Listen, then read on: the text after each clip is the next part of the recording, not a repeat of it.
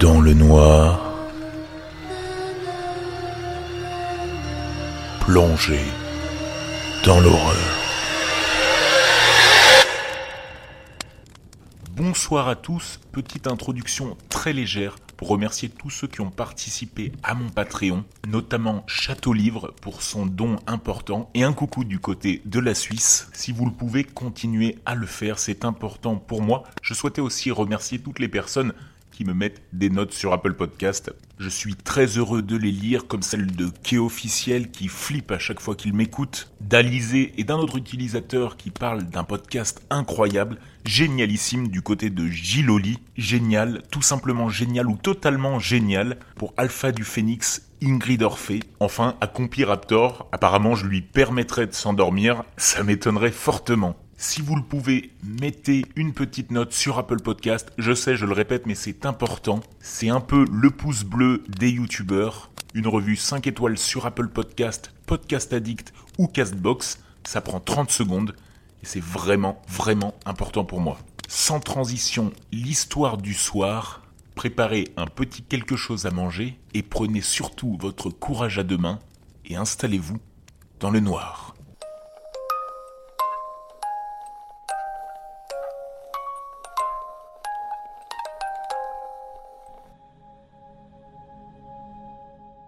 Il ne sait pas comment il est arrivé là.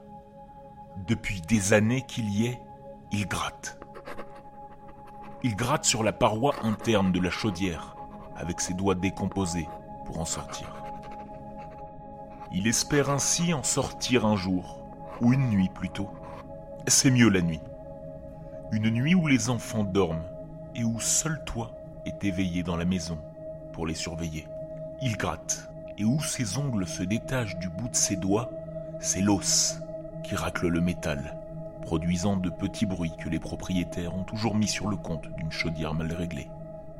Il va sortir un jour, une nuit, celle-là.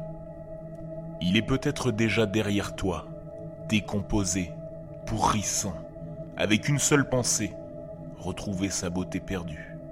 Revivre. Pour ça, il lui faut de la peau.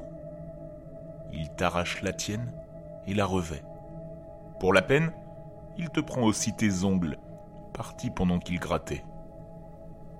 Il tente toujours de sortir, désespérément. Peureux comme tu es, tu entends un bruit plus fort que les autres. Tu penses que c'est ton imagination ou que la chaudière a vraiment un problème. Ces maisons, perdues dans la campagne, c'est pas super la nuit quand même.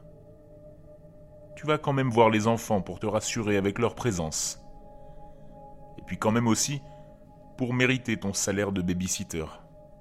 Mais en mettant le pied sur la première marche, tu sens un courant d'air frais. Tu pensais avoir tout fermé, non? Tu suis le courant d'air et remarques que la porte de la buanderie est ouverte. Là, où il y a tous ces bruits qui te font si peur depuis le début de la soirée. La porte qui mène au garage est entr'ouverte, comme tout à l'heure. C'est là d'où vient le froid. Tu fermes la buanderie et tu montes ensuite voir les enfants. Seule Anaïs, la plus petite, est endormie. Les deux autres sont sortis. Une montée de panique plus tard, tu penses bien sûr que ce sont ces petits plaisantins qui ont ouvert la porte et qu'ils sont dans la buanderie. Pourtant, tu n'as vu personne. Tu redescends tu n'as pas envie d'aller dans la buanderie. Tu as peur. Et c'est là que tu vois quelque chose que tu aurais aimé ne jamais voir. Une des chaises de la salle à manger a été déplacée. Sur le coup, tu penses au monstre sous le lit ou au fantôme. Tu entends quelque chose dans la buanderie et tu sursautes au bout de ta vie. Puis, tu penses à Antoine et Lucie, les petits cons. Qu'est-ce qu'ils t'ont fait peur? Tu reprends ta respiration et te tournes vers la buanderie.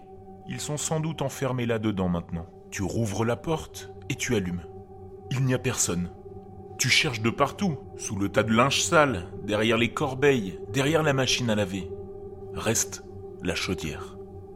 Les bruits se sont tus depuis tout à l'heure. Tu t'approches, elle fuit. De l'eau coule au sol. Tu soupires, il manquait plus que ça.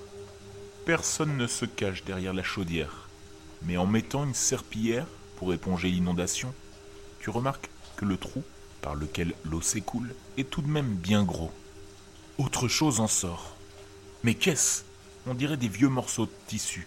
Tu réprimes un frisson et préfères laisser tomber. Puis tu penses aux enfants. Où sont-ils? Ils ne sont pas là après tout. Il ne reste que le garage. Tu te relèves vers la porte. Horreur Elle est fermée maintenant.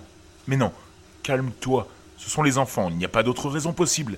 Pourquoi toute cette agitation? Tu ouvres en grand la porte du garage. Elle grince doucement. La lumière de la buanderie éclaire une partie de la pièce. Ils ne peuvent être que là, tu te dis. Mais qui est donc inclus dans ce il? Doucement, tu avances ta main sur l'interrupteur. Pour aucune raison valable, tu n'as jamais eu aussi peur. L'ampoule grésille, sautille et fait quelques éclats de lumière avant de s'éteindre complètement. Comme les choses sont bien faites pour la suite du drame, penses-tu? Elle a grillé. Mais tu as eu le temps de voir quelque chose, là-bas au fond. Tu penses que ça ne peut être que les enfants. Mais en même temps, c'était trop grand pour un garçon de 8 ans. Tu l'entends se retourner. Tu le sens te regarder. Un crissement sur le sol. Comme des pieds qui frotteraient sur le sol en béton froid du garage. Tu ne cherches même pas à savoir ce que c'est. Ce n'est pas un enfant. Tu claques la porte brusquement. La peur te paralyse. Tu ne bouges pas de devant la porte. Tu ne penses qu'à ce que tu as vu, ou crois avoir vu. Tu ne penses qu'à une chose. Va-t-il entrer? Tu fixes la poignée. Va-t-il m'écorcher vif et m'arracher les ongles? Pourquoi est-ce que je pense à ça? Bon, d'accord, ça fait trois choses, mais voilà quoi. Les frottements insistent de l'autre côté du battant de la porte, comme si un aveugle cherchait la poignée et raclait la porte pour la trouver. Ils se font plus rapides, plus féroces, comme ils ont frotté cette chaudière pendant si longtemps. Mais cette fois-ci, il y a une poignée, et qui ne se ferme pas à clé, remarques-tu. Tu en es à ces réflexions quand tu entends les bruits se rapprocher de la poignée que tu vois lentement tourner. Tu l'attrapes. Tu luttes pour ne pas que la porte s'ouvre, mais la chose derrière s'agite. Tu résistes tant bien que mal, surtout mal en fait. Alors que tu penses céder, ça s'arrête tu retiens ta respiration. Mais ce qui est désormais ça ne revient pas. Tu t'effondres d'émotion le long de la porte et lâches la poignée. Tu te mets à pleurer. De soulagement ou de peur. Et là, un coup énorme résonne contre la porte. Ça essaie de l'enfoncer. La surprise du choc t'éloigne de la porte dans un cri. La poignée tourne alors. Tu la vois tourner, comme dans un film, au ralenti. La porte s'ouvre et révèle. Tu pousses un cri d'effroi. Tu vois un cadavre vivant s'avancer sur toi. Tes pires cauchemars que tu ne feras plus se réalisent. Ça s'approche. Cette vision d'horreur, ta dernière vue. Ce cri, tes derniers mots. Une si belle peau, parfaite, à sa taille. Il se remit à son travail. Il faut faire attention, c'est fragile et délicat. Seul compte la peau. Le reste ne sert à rien. Il est impossible de revivre, mais on peut au moins en donner l'apparence. L'apparence d'une beauté perdue depuis si longtemps.